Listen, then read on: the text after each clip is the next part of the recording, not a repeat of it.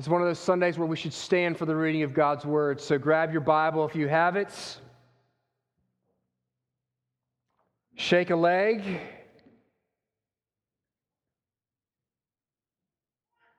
Because we're going to be reading another long chapter and section here. We're going to be reading Exodus 15, 16, and 17, the vast majority of it. We're going to pick up in verse 22 of chapter 15. Here's what it says there. Hear God's word. Then Moses made Israel set out from the Red Sea, and they went into the wilderness of Shur, and they went three days into the wilderness and found no water. And when they came to Marah, they could not drink the water of Marah because it was bitter. Therefore, it was named Marah. And the people grumbled against Moses, saying, What shall we drink? And he cried to the Lord, and the Lord showed him a log, and he threw it into the water, and the water became sweet. There the Lord made for them a statute and a rule, and there he tested them saying, If you will diligently listen to the voice of the Lord your God and do that which is right in his eyes and give ear to his commandments and keep all his statutes, I will put none of the diseases on you that I put on the Egyptians, for I am the Lord your healer. And then they came to Elim, where there were 12 springs of water and 70 palm trees, and they encamped there by the water. Now we're in chapter 16, picking up in verse 1. Then they set out from Elim, and all the congregation of the people of Israel came to the wilderness of Sin it's not that kind of sin, which is between Elim and Sinai, and on the 15th day of the second month after they had departed from the land of Egypt. And the whole congregation of the people of Israel grumbled against Moses and Aaron in the wilderness. And the people of Israel said to them, What would we have died by the hand of the Lord in the land of Egypt, when we sat by the meat pots and ate bread to the full? For you have brought us out into the wilderness to kill this whole assembly with hunger. Then the Lord said to Moses, Behold, I am about to rain bread from heaven for you, and the people shall go out and gather a day's portion every day, that I may test them, and whether they will walk in my law or not. And on the sixth day, when they prepare what they bring in, it will be twice as much as they gather daily. So Moses and Aaron said to the people of Israel, At evening you shall know that it was the Lord who brought you out of the land of Egypt. And in the morning you shall see the glory of the Lord, because he has heard your grumbling against the Lord. For what are we that you grumble against us? And Moses said, When the Lord gives you in the evening meat to eat, and in the morning bread to the full, because the Lord has heard your grumbling, that you grumble against him, what are we? Your grumbling is not against us, but against the Lord. Now drop down to verse 13, where we'll pick it up again. And in the evening, quail came up and covered the camp. And in the morning, dew lay around the camp. And when the dew had gone up, there was on the face of the wilderness a fine flake like thing, fine as frost on the ground. And when the people of Israel saw it, they said to one another, What is it? Which is literally what manna means. What is it? For they did not know what it was. And Moses said to them, It is the bread that the Lord has given you to eat. This is what the Lord has commanded. Gather of it, each one of you, as much as he can eat, and you shall take an omer according to the number of the persons that each of you has in his tent. And the people of Israel did so. They gathered, some more and some less. But when they measured it with an omer, whoever gathered much had nothing left over, and whoever gathered little had no lack. Each of them gathered as much as he could eat. And Moses said to them, Let no one leave any of it over until the morning. But they did not listen to Moses. Some left part of it till the morning, and it bred worms and stank. And Moses was angry with them. Morning by morning they gathered it, each as much as he could eat, but when the sun grew hot, it melted. Picking up in verse 22, on the sixth day, they gathered twice as much bread, two omers each. And when all the leaders of the congregation came and told Moses, he said to them, This is what the Lord has commanded. Tomorrow is a day of solemn rest, a holy Sabbath to the Lord. Bake what you will bake, and boil what you will boil, and all that is left over lay aside to be kept till the morning. So they laid it aside to the morning. And as Moses commanded them, and it did not stink, and there were no worms in it, Moses said, Eat it today, for today is a Sabbath to the Lord. Today you will not find it in the field. Six days you shall gather it, but on the seventh day, which is a Sabbath, there will be none. On the seventh day, some of the people went out to gather, but they found none. And the Lord said to Moses, How long will you refuse to keep my commandments and my laws? See, the Lord has given you the Sabbath. Therefore, on the sixth day, he gives you bread for two days. Remain each of you in his place. Let no one go out of his place on the seventh day. And so the people rested on the seventh day. And finally, chapter, chapter 17, verses 1 through 7. And all the congregation of Israel moved on from the wilderness of sin by stages according to the commandment of the Lord and camped at Rephidim. But there was no water for the people to drink. Therefore the people quarreled with Moses and said, Give us water to drink. And Moses said to them, Why do you quarrel with me? And why do you test the Lord? But the Lord thirsted, but the people thirsted there for water. And the people grumbled against Moses and said, Why did you bring us up out of Egypt? To kill us and our children and our livestock with thirst? So Moses cried to the Lord, What shall I do with this people? They are almost ready to stone me. And the Lord said to Moses, Pass on before the people, taking with you some of the elders of Israel, and taking your hand the staff with you with which you struck the Nile, and go. Behold, I will stand before you there on the rock at Horeb, and you shall strike the rock, and water shall come out of it, and the people will drink. And Moses did so in the sight of the elders of Israel. And he called the name of the place Massah and Meribah because of the quarreling of the people of Israel, and because they tested the Lord by saying, Is the Lord among us or not? This ends the reading of God's holy, inerrant, and infallible word. May the grass wither and the flower fade, but may the word of our God stand forever. But you may be seated.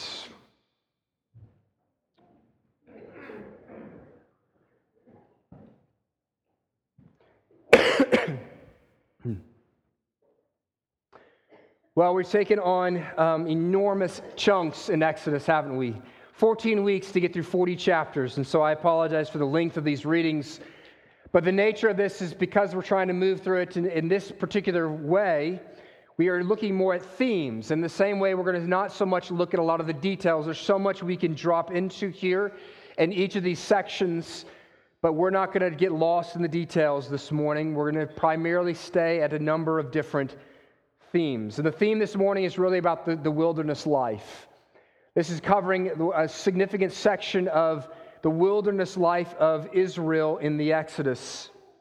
The Christian life is in stark portrayal here. It's, this is actually between the change in verses 15 that happens in the life of Israel is quite symbolic of what happens in the life of your average Christian when they first become a believer and then when they start to live the, the regular mundane life of a Christian.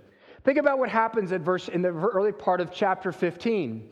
They've just crossed over the Red Sea. God has just freed them from enslavement. He has just parted the Red Sea. He has then crushed and destroyed their enemies, the Egyptians. They crossed the Red Sea. They are now free from slavery. And in the early part of chapter 15, what do they do? They sing a song and they dance they sing the words like, He has triumphed gloriously, and He is my strength and my song, and He is my salvation, and He will reign forever. They danced, they feasted, they sang. Two verses later, here's what it says And the whole congregation grumbled. Three days, two verses, one grumbling people.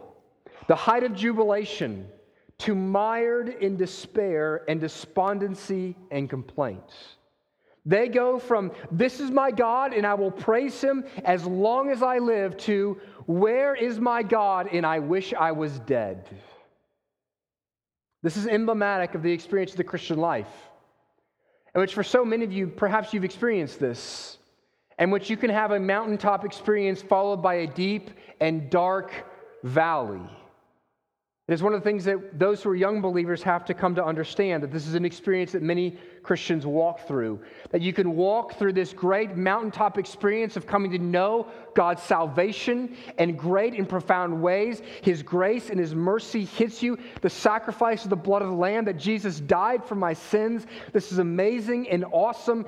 And then the Christian journey starts.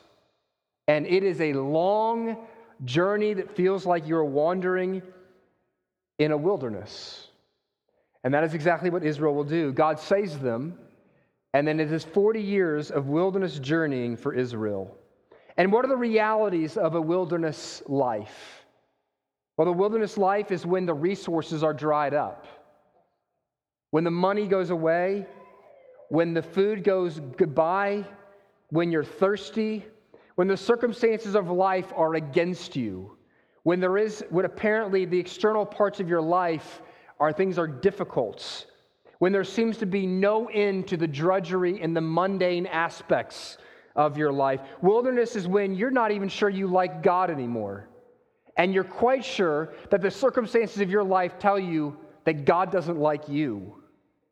The wilderness involves deep, often deep and bitter disappointments, sometimes with God, sometimes with yourself, often with others. If you look at even the first section here that we looked at, it, goes like this it goes a water account, the bitter water at Marah, then the bread in the middle in chapter 16, then water at the rock in chapter 17. But the first one is called the bitter water at Marah in verses 22 through 27 of chapter 15. And what is so disconcerting about their experiencing here is that they experience something that maybe you have experienced which is they're walking through the wilderness, they're thirsty, and then there is a lake that appears finally some relief, some water, what we so desperately need. And it turns out to essentially be a mirage because the water is poisoned.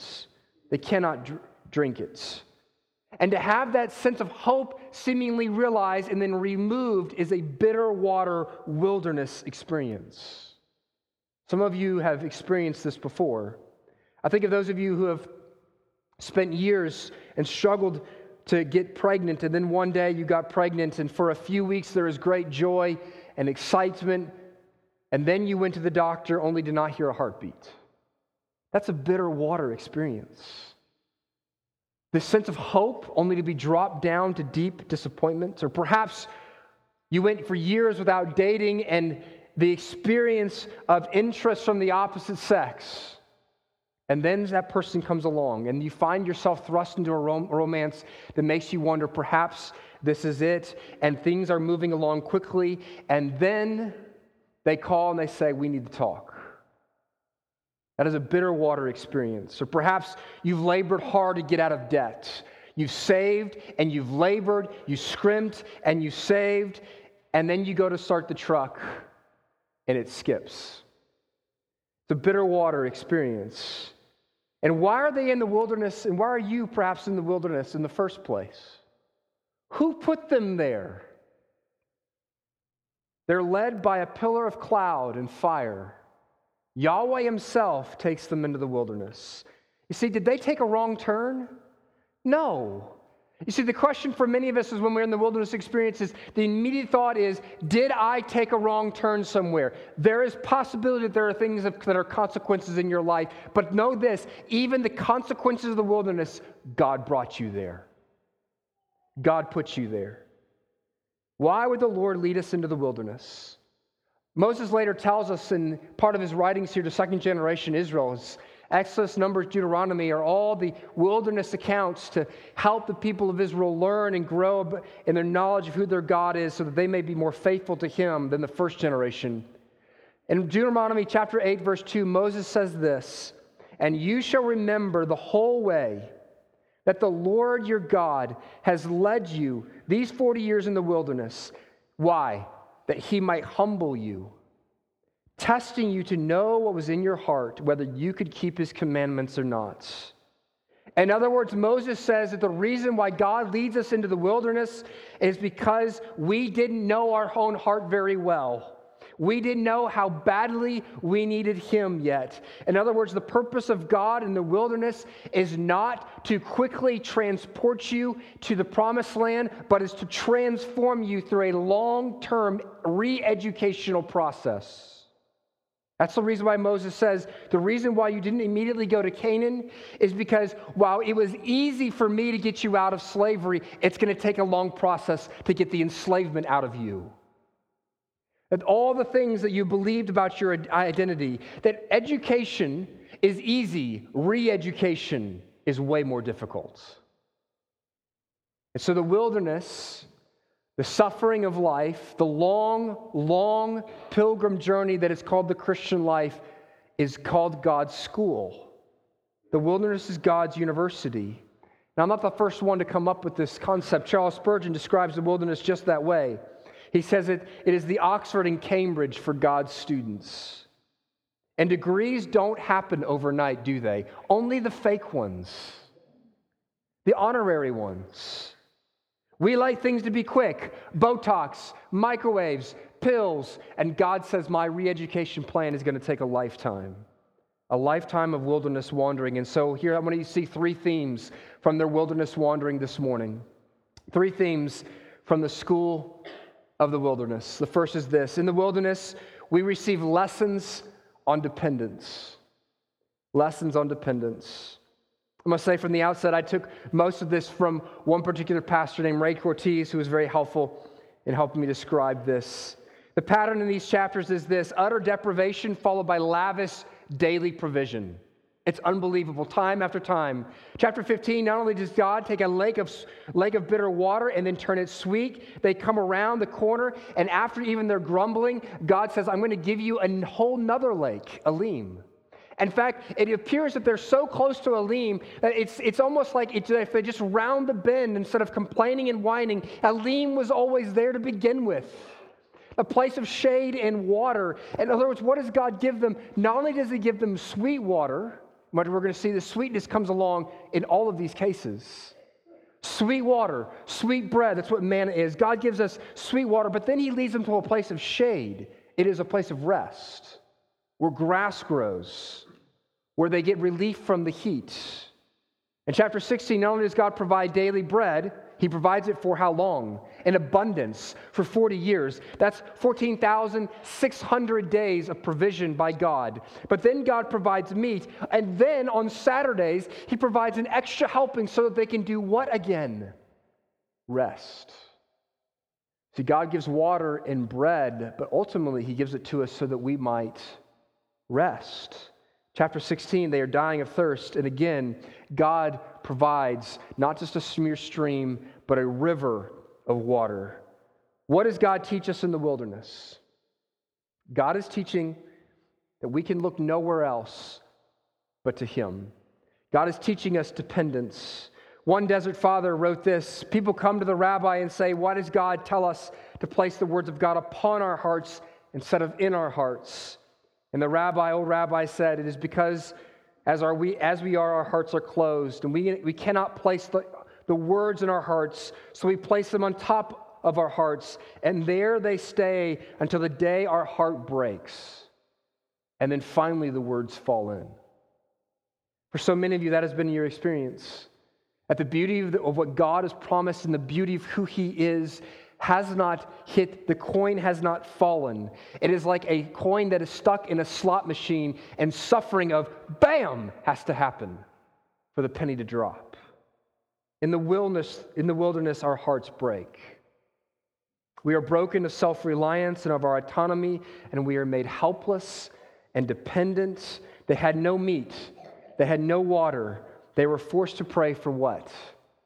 Daily bread. Dan Allender, who's a well known Christian counselor, said this Our spiritual journey must lead us to the desert, or else our healing will be the product of our own will and wisdom. It is in the silence of that desert that we hear our dependence, our noise. It is in the poverty of the desert that we see clearly our attachments, attachments to the trinkets and baubles we cling to for security and pleasure. The desert shatters the soul's arrogance and leaves body and soul crying out in thirst and hunger. In the desert, we trust God or we die. This is an experience I've seen over and over and again, not only in my own life, but in the life of those who are in my church. See it in friends' lives, friends who were very self reliant, the kind of pull themselves up by the bootstraps, the kind of men who said, We're going to get it done, we're going to do it. And then they found out that they couldn't save their own kids. And then they cried out to God. It makes us dependent and long for something. It makes us long for God. The wilderness doesn't just make us dependent, it makes us dependent because we see that God lavishly provides for us. It is in the wilderness where God teaches us where true bread is where true satisfaction is to be found. In the wilderness, the wilderness teaches us that we need God more than anything else. I've repeated it so many times. You know it probably by heart by now, but Mother Teresa says that you, got, you do not never know that God is all you need until God is all you have, and that is what happens in the wilderness. And in Deuteronomy, Moses reflected on the manna and he said that the miracle bread was not intended to simply sustain them physically, it was also intended to teach them a deeply spiritual lesson. Because here's what it says in Deuteronomy chapter 8, verse 3. He says this, and he humbled you, speaking to the people of Israel, and let you hunger and fed you with manna which you did not know. In other words, what is it again? And nor did your fathers know it, that he might make you know that man does not live by bread alone, but lives by every word that comes from the mouth of God. Now that sounds familiar, right? See, Jesus says it in his own wilderness experience. Where does Jesus say that? In what context?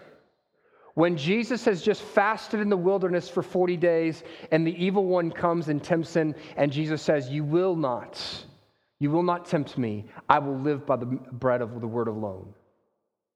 It is not wealth we need. It is not boats or cars. It is not great vacations or perfect spouses or perfect kids. We, we need God. And what does Jesus say in John 6? We repeated it this morning. Zach read it to you in their liturgy. What do we need? We need the bread of life and the bread of heaven. And this is what Jesus says that I am the one you need. Don't work for a bread that perishes, but for the food that endures to eternal life, which the Son of Man will give you. And then Jesus says, I am the bread of heaven. I am the one you desperately need. And then he moves on in John chapter 4 and in John chapter 7, he says, I am the water that you drink. If you drink me, you will never thirst again.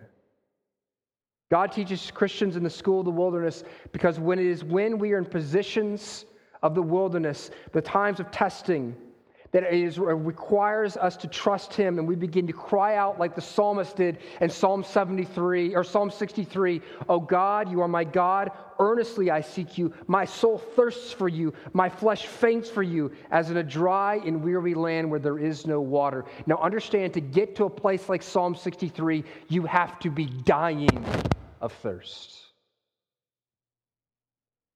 That is the wilderness life. And the lesson is this is that God provides for his people, giving us whatever we truly need. And since he is our all sufficient provider, he himself is what we actually need. And the reality is, we need God every day. And whenever you, you, if you may think you are growing in maturity when you have moved beyond that, but that is growing in immaturity. The growth of maturity, the growth of maturity is never growing out of this reality that I need to be fed by God every day. Now, this is radically different, right, than our relationship. If I have a kid who 40 years at, who's 40 years old and still needs to come to my house to be fed, you would say that I'm a bad parent, and that kid is immature. But when you're feeding upon the Lord, 40 years is just the beginning. Time and time and time again, the Lord provides for his people. He showed them that having nothing while with him was the safest of places. Isn't that so good? You see the juxtaposition between the life of where does Israel, where are they enslaved? In the Nile Basin, one of the most fertile places in the world, and yet life is awful. And where does God take them? God takes them in the desert where there is no food and no water, and yet what life is wondrous because they're with God. What that means is this is that no you can have all the treasures and the trinkets of this world and life can be an enslavement to you or you can be in the desert of suffering and yet when you have God in that place it is like you're at a banqueting table of God's feasting. That's life that is satisfying. That's theme 1. The lesson that we learn in the wilderness is dependence. Theme 2 is in the wilderness, in the school of the wilderness, we take tests exposing our mistrust. Now, listen, like most institutions of higher learning, Wilderness U has an examination system. You go to a school with no grades, that's probably not a very good school. God tested his people, Israel. In fact, and this is a theme that runs through all of these texts and these chapters. In chapter 15, verse 25, it says this that the Lord made for them a statute and a rule, and there he tested them. In chapter 16, verse 4, it says this And the Lord said to Moses, Behold, I'm about to rain bread from heaven to you, for you, and the people should go out and gather a day's portion every day, that I may test them whether they will walk in my law or not. God gave his people these commands to see what their works would reveal about what is going on in their relationship with him. Our obedience was the test of their faith. And notice, it was an open book exam. What is so wonderful about this is they complain and they grumble, and then God provides, and then God goes, Okay, I'm going to provide you a test, which means, Hey, I'm about to send you back out into the wilderness. Let's see if you'll trust me this time. It's an open book exam. He always provides for them and says, in light of our lessons on provision, how I will abundantly provide for you, now I'm going to send you out into the wilderness and see if you will trust me and my abundant provision. God is not like one of those teachers who says the exam will be on chapters A, B, and C, and the chapters in the exam is on chapters A through Z. And yet, sadly, this was a test that the Israelites never seemed to pass. Not only at Marah, but sadly throughout their wilderness wanderings, and in fact, even into once they get into the promised land. And I want you to see two particular ways in which they fail God's test of their faithfulness. And the university system of God's wilderness, they fail in two particular ways. First is this. This isn't going to be on the screen, but first is this is they fail the test through disobedient hoarding and gathering. If you notice this about the whole manna issue in chapter 16, there are all these laws. Hey, you gather this much for a normal day, but then you gather this much for the day before the Sabbath, and you gather nothing on the Sabbath day. And yet, what do we see highlighted multiple times in chapter 16 if you listened well? Moses is constantly having to be annoyed with the people of Israel, and God has, is having to chastise them because on Monday through Friday, they're gathering more than they need, and it's going to, to, to nastiness in their house. And then on Saturday, they don't gather enough. And then what do they do? On Sunday, they go wandering out and they're overworking. You mean, you see, our fear our fear that we can't trust God to provide for us makes us hoarders, or it makes us overworkers. It makes us addicted to our stuff or addicted to our jobs. And the, world's, the world laughs at us. Every one of us could be on the show hoarders. And by the world, I mean all the rest of the third world laughs at the American Christians who hoard our stuff in fact, we have to have extra buildings where we hoard more of our stuff, stuff outside of our other homes. Every one of us could be on that show. We have insurance to back up all of our hoarding. We have hoard because we are afraid we will run out and we can only trust in ourselves to provide. So that's one way. So I saw why so many of you just work and work and work and work and work. Because you have to you cannot trust in the Lord to provide for you. You can't take a Sabbath. You can't enjoy God's rest. Or because you hoard so much stuff and you need more and more stuff, and so you have to work more to get more stuff so you feel like things are okay because you entrust yourself to provide for you. But what's the more primary way we see their failing of the test? Kids, what is it? They grumble. Grumbling is what Israel in the wilderness is most known for. They grumbled at the Red Sea. They grumbled three days later at the Bitter Lake. They grumbled two weeks later about the food. They grumbled a couple months later about the water. They grumbled, they grumbled, they grumbled. They are like kids on a long vacation ride. Their grumbling is entitled by chapter 17. It actually grows in its causticness. They quarrel with Moses. They come demanding water, and they want water now. Their grumbling reaches the pitch of accusation. They actually look at, at God and they say, What? No water? You hate us? You want to kill us. Grumbling makes you stupid. They claim in chapter 17 that God is not with them, which is utterly inconsistent and ridiculous. They yell at God and Moses for leading them into the desert and then claim that God is not actually with them. So, which is it, Israel? Grumbling makes you foolish. Mind you, the presence of the Lord is right there in front of them. Grumbling is an epidemic, it takes over whole people groups. And might I say this that to an older generation here, your great disobedience, your great failing of the test of God might be the first act an overworking, a hoarding of material goods. But to a, a younger generation, it might be simply this that we are victims and we are constantly whining. And grumbling is an epidemic that can take over not just whole people, but whole societies. It is a corporate epidemic, and it's an epidemic that can take over your life. For example, it can actually send you to hell. And frankly, it can make hell for everybody else around you, right? Because grumbling is a sin that we universally see and dislike in everybody else, but we never acknowledge in ourselves.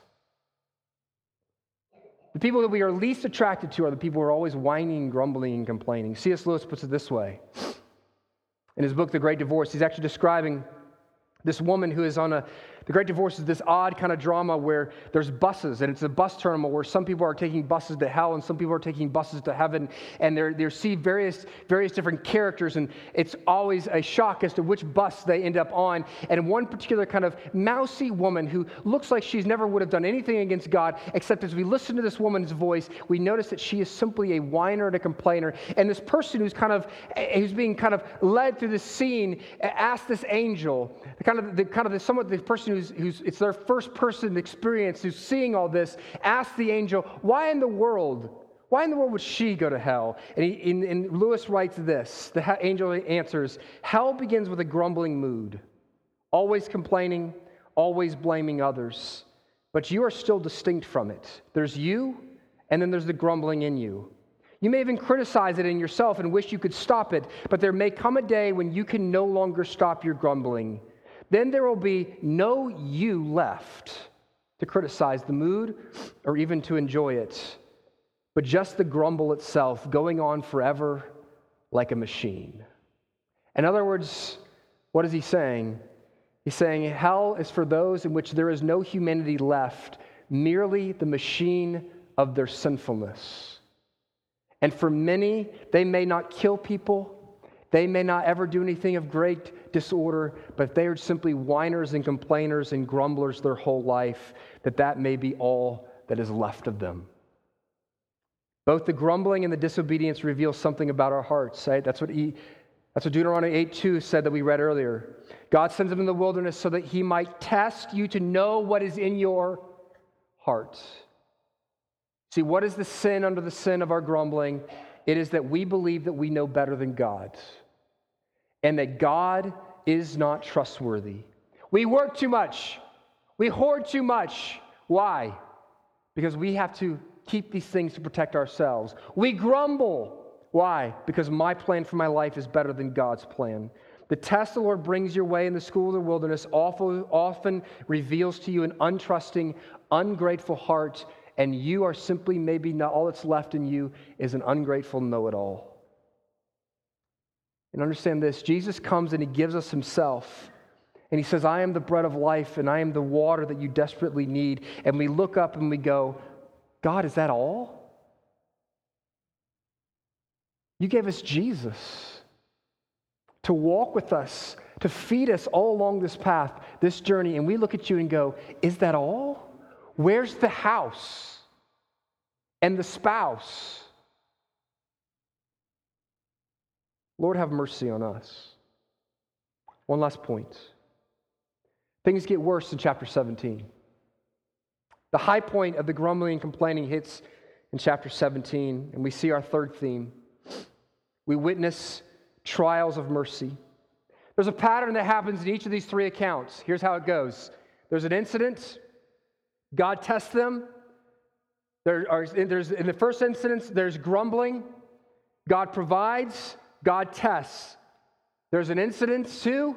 They grumble, God tests, or God provides, God tests. Now we come to the third incident, in which there's more grumbling, and the people of Israel say, Wait, wait, wait, wait, wait. No more tests. We will test you, God. No more saying, I'll provide for you, and this is a test, people of Israel. No, God, we're going to look at you and say, This is a test upon you. And what follows is not necessarily readily apparent to the English reader's mind and reading of the text, but what follows is a court scene. The people look at God and they charge him. It actually says it multiple times. It says where the people put God to the test. It's a, a word that means trial. And they go further. Moses tells God in verse 4 the people want to execute him, they want to stone him. The people are judge, jury, and executioner. Moses says to the people, You're not quarreling with me, you are angry with God, and you're bringing your accusations and you're bringing God on trial. Their grumbling and accusations means this if they are looking at God and saying, We are above you and you are below us. We will test you, not you us. And when things go wrong, when life does not meet our expectations, we are quick to blame, put the blame squarely on God's shoulders. Once again, C.S. Lewis, he has a book called God in the Docks, which is the English term for the dock is the person who is sitting in the defense chair. He says this God is in the dock. Man views itself as quite a kindly judge. If God should have a reasonable defense for being the God who permits war and poverty and disease and other hardships, we are ready to listen to it. The trial may even end in God's acquittal, but the important thing is that man is on the bench and God is in the dock. God, we will test you. There's a famous play that describes this, and I think I may have brought this up a number of years ago, but there's a play by an old Lutheran pastor named Gunther Rutenborn, who was a pastor right after World War II. In the play, he deals with the general populace of Germany as they were beginning to find out more and more about the death camps that went on in their very midst, and that those who knew about it in their country. And they actually, in the play, there's essentially a court scene in which they're trying to figure out who is responsible for the Holocaust. And they say, This is awful, this is terrible, this is, this is disgusting. And so the common people say, but, but this isn't our fault, this was the leader's fault. And so they go to certain leaders, and the leaders say, No, no, no, it was the army's fault. And they go to the various officers of the army, and the armies go, the army officers go, No, it wasn't our fault, it was the, the upper general's faults. And on and on it goes until finally they go, Well, we can't find anybody whose fault it really is. So what do we do? Suddenly they realize this. Well, you know what?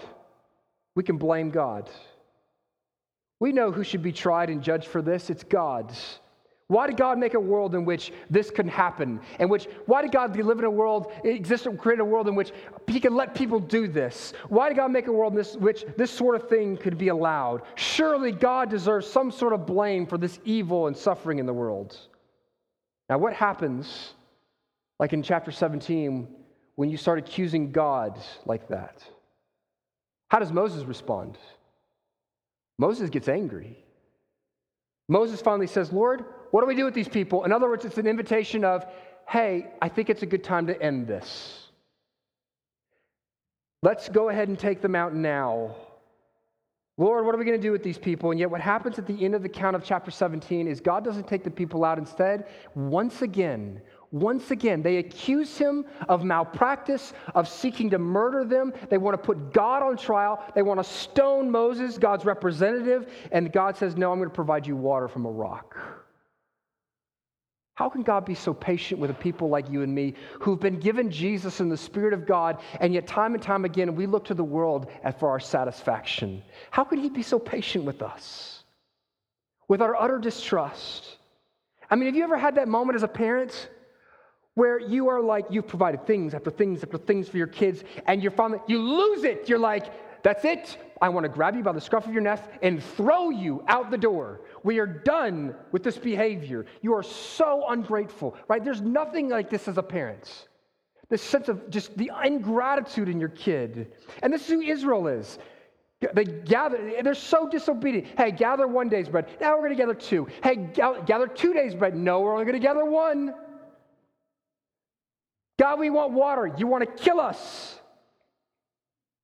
Well, these people obey me in anything, God says. They failed and failed and failed. And so, how's the story go?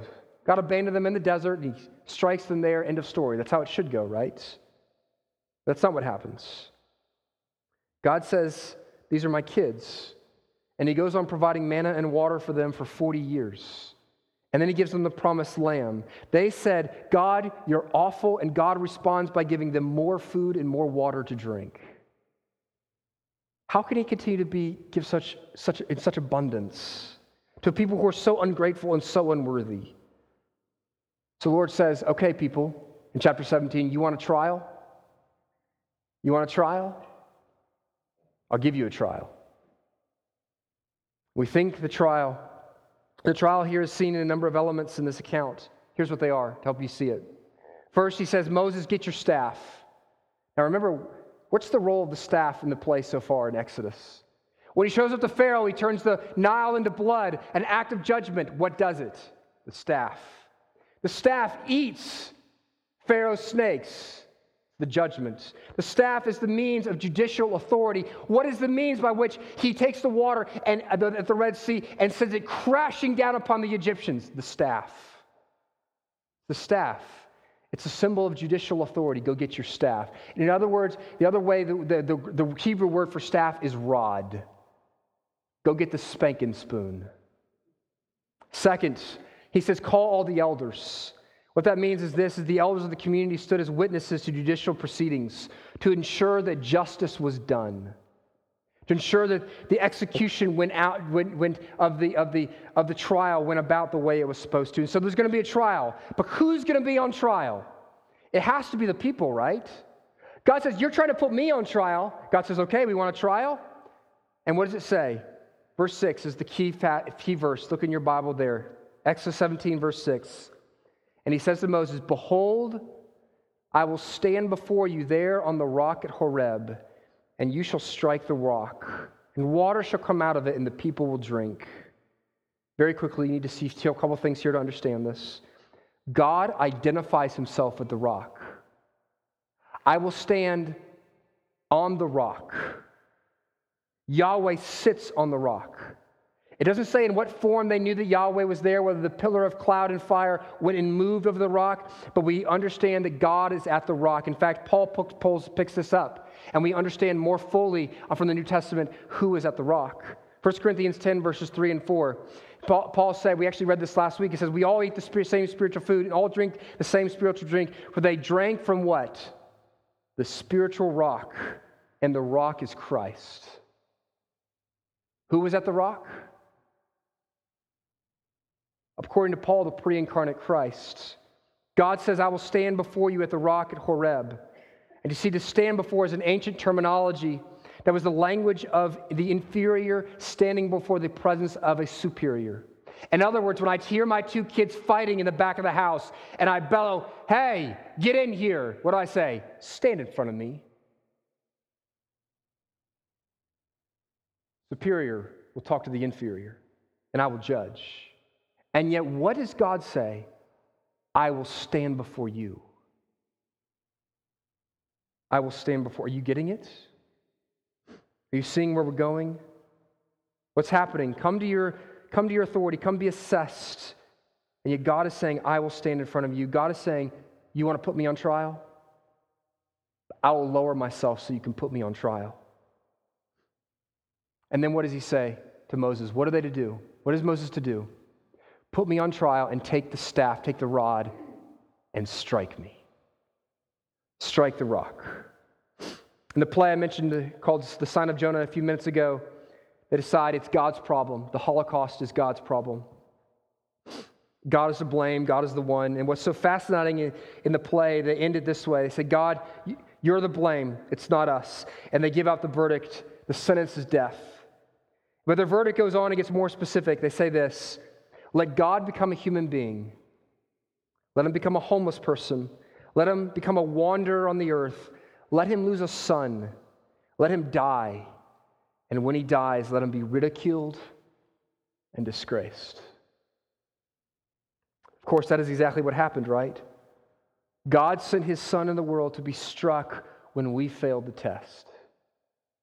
The rock was Christ because, like the rock, Christ was struck with divine judgments. This is what happened to Jesus on the cross. Christ was bearing the curse of our sin, all of your griping and your complaining and your lack of trust in Him. He took all of that. And it says in Isaiah 53 5, but He was pierced for our transgressions, He was crushed for our iniquities, and upon Him was the chastisement that brought us peace, and with His wounds, the rod with his wounds we are healed.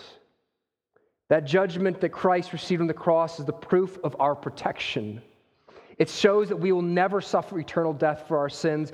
God has taken the judgment of our guilt upon himself, and now we are safe for all of eternity. Now, this means two things for you. This means two things for our closing.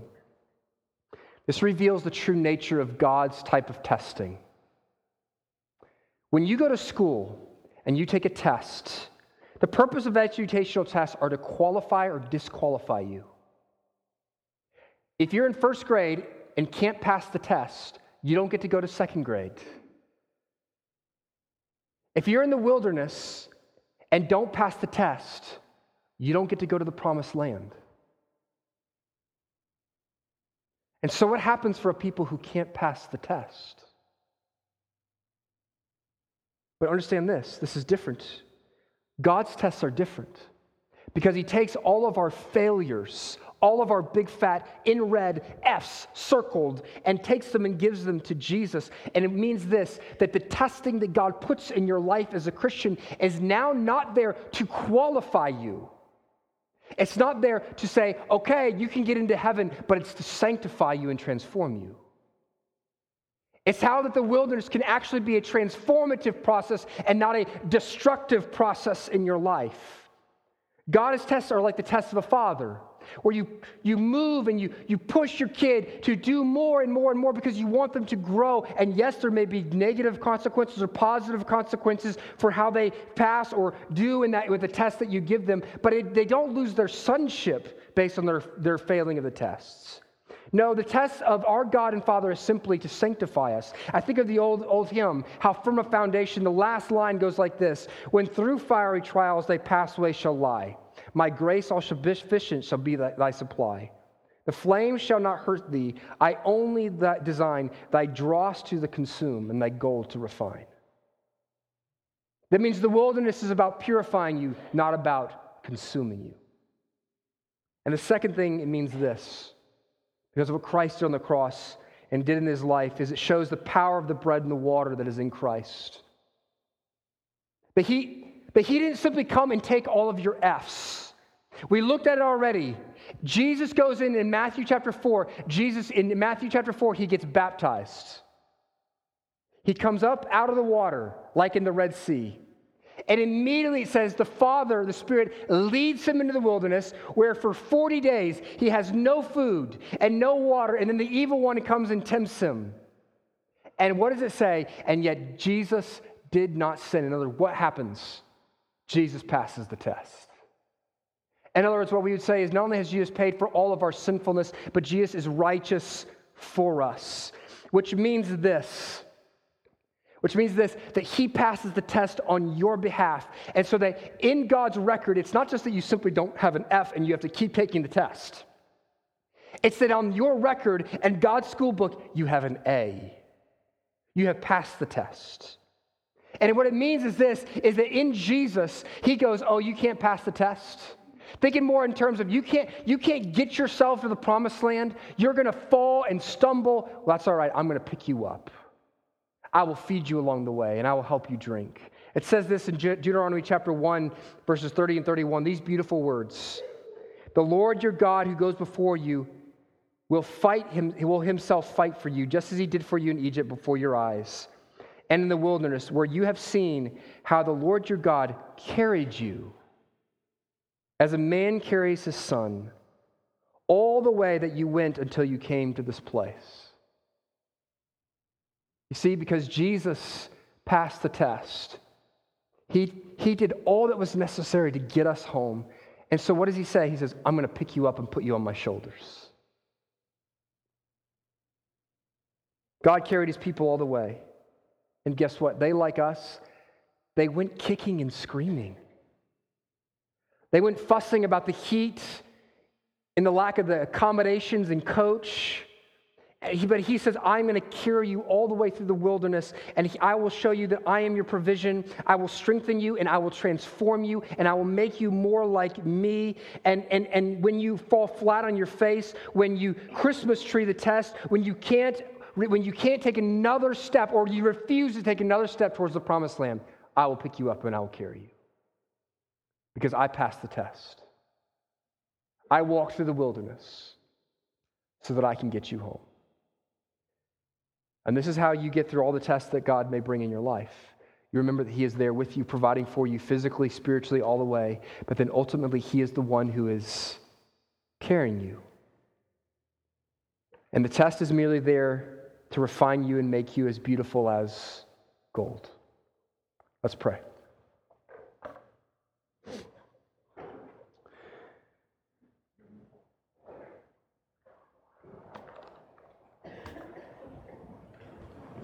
Oh, gracious Heavenly Father, we thank you that um,